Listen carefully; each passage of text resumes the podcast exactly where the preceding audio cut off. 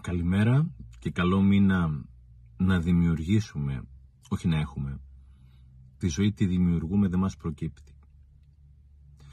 Όλοι λοιπόν έχουμε ένα, ένα αλά. Ένα αλά που μας κλέβει τη ζωή.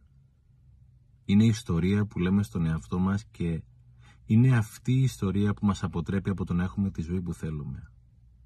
Εγώ θέλω να κάνω αυτό, αλλά ο άλλος εγώ θέλω να κάνω αυτό, αλλά η συνθήκη. Υπάρχει πάντα ένα αλλά. Το αλλά ξαναλέω είναι η ιστορία που λέω στον εαυτό μου, την οποία μόνο αν ξεφορτωθώ θα δημιουργήσω τη ζωή που θέλω. Έχω και εγώ το δικό μου το αλλά φυσικά. Το πρώτο μου το δώρο το βιβλίο μεταφράζεται σε αρκετές γλώσσες στο εξωτερικό και πριν από κάποιες εβδομάδες κυκλοφόρησε η αγγλόφωνη έκδοση. Στην Αγγλία και τον Απρίλιο που είναι το μεγάλο το στοίχημα στην Αμερική. Έχω πολύ μεγάλους και πολύ φιλόδοξους στόχους για το εξωτερικό και ειδικά για την αγγλόφωνη αγορά.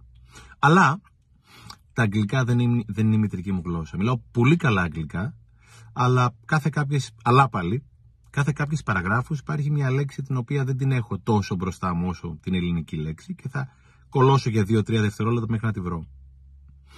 Εδώ και κάποιες εβδομάδες πλέον γράφω τις ιστορίες μου και στα αγγλικά και κάνω τα βιντεάκια μου και στα αγγλικά με σκοπό σύντομα να, να ανεβάσω την αγγλόφωνη, αγγλόφωνη έκδοση στο Instagram.